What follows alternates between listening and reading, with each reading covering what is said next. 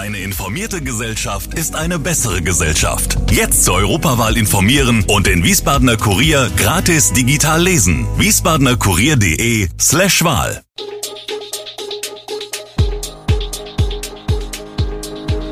Gude, unser morgendliches News Update.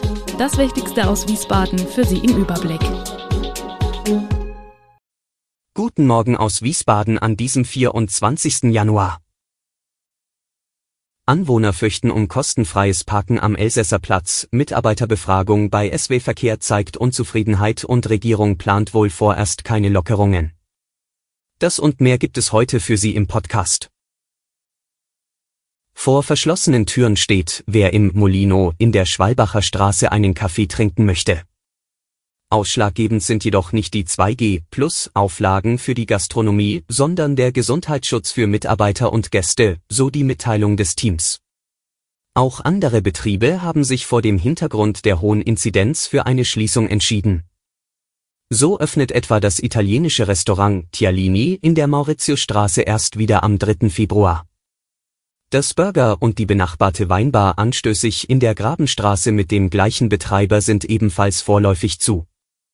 Das Wohnzimmer in der Schwalbacher Straße wird nach einer längeren Pause seine Pforten am Donnerstag wieder öffnen. Wir bleiben in Wiesbaden. Die Pläne für die Umgestaltung des Elsässer Platzes haben für reichlich Diskussion in den sozialen Medien gesorgt. Dabei gibt es viel Zuspruch für die vorgestellten Varianten und Ideen, aber auch jede Menge Kritik. Vor allem Anwohner fürchten, dass es durch den Wegfall der kostenfreien Parkplätze zu einem Kollaps im Westend und dem Rheingauviertel komme. Denn wo sollen die rund 450 Autos, die täglich auf dem Elsässer Platz parken, hin? Das angekündigte Parkhaus, das die Parkplätze ersetzen und in der Elsässer Straße entstehen solle, sei nur ein schwacher Trost. Denn die Stellplätze würden dann schließlich Gebühren kosten. Gebühren, die sich die Anwohner rund um den Elsässer Platz höchstwahrscheinlich gar nicht leisten könnten, erklärt eine andere Instagram-Nutzerin. Sollten alle Vorschläge aus der Bevölkerung nichts nützen und die Umgestaltung werde so umgesetzt wie nun vorgestellt, dann die Parkplätze im Parkhaus bitte auch kostenfrei, fordert ein User. 2,78 in Schulnoten ein befriedigend, das ist die Gesamtnot der Mitarbeiterbefragung bei SW Verkehr. Ganz und gar nicht zufrieden ist damit der Aufsichtsratsvorsitzende, Stadtrat Andreas Kobol, Grüne. Das Ergebnis sei nicht dramatisch, aber da ist noch Luft nach oben. Er sei jedoch froh, dass die Mitarbeiterbefragung auf Drängen des Aufsichtsrats und der Arbeitnehmerschaft bei dem städtischen Mobilitätsdienstleister durchgesetzt worden sei.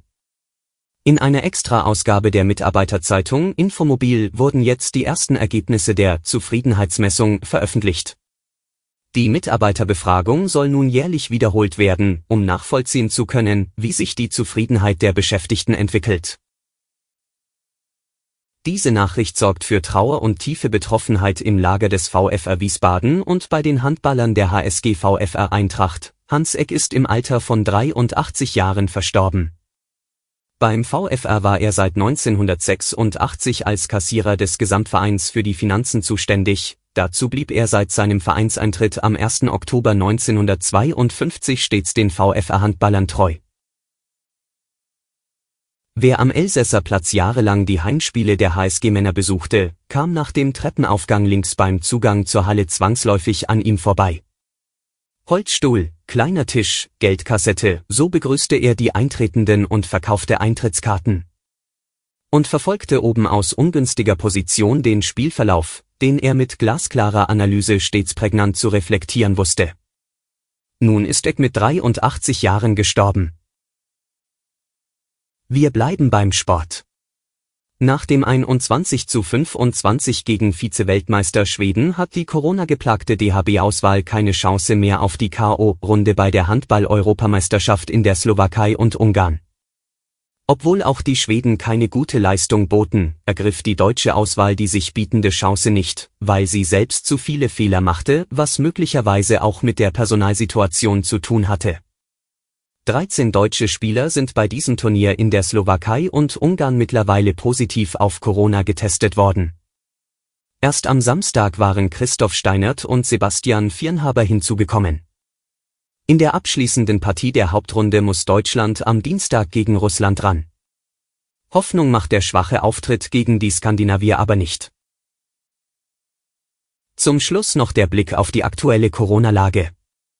Auf die Bürger kommen zunächst wahrscheinlich keine weiteren Verschärfungen von Corona-Maßnahmen zu. Vor der zweiten Krisensitzung von Bund und Ländern zur grassierenden Omikron-Variante in diesem Jahr zeichnen sich aber auch keine Lockerungen ab. In einer Beschlussvorlage für die Beratungen heißt es, man sei sich einig, dass die bisher geltenden Regeln weiterhin Bestand haben.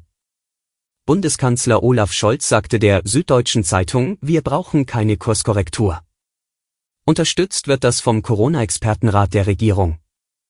Das Gremium forderte in einer neuen Stellungnahme wegen der rasanten Omikron-Ausbreitung aber, vorsorglich weitere Schritte vorzubereiten.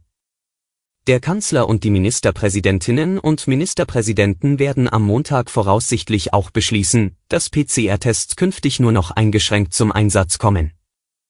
Die nur begrenzt verfügbaren Tests sollten auf Risikogruppen konzentriert werden und auf Beschäftigte, die diese betreuen und behandeln, heißt es in der Vorlage für die Regierungschefs. Alle Infos zu diesen Themen und noch viel mehr finden Sie stets aktuell auf wiesbadener-kurier.de.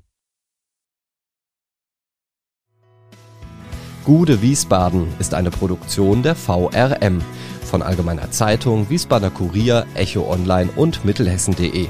Redaktion und Produktion die NewsmanagerInnen der VRM. Ihr erreicht uns per Mail an audio.vrm.de.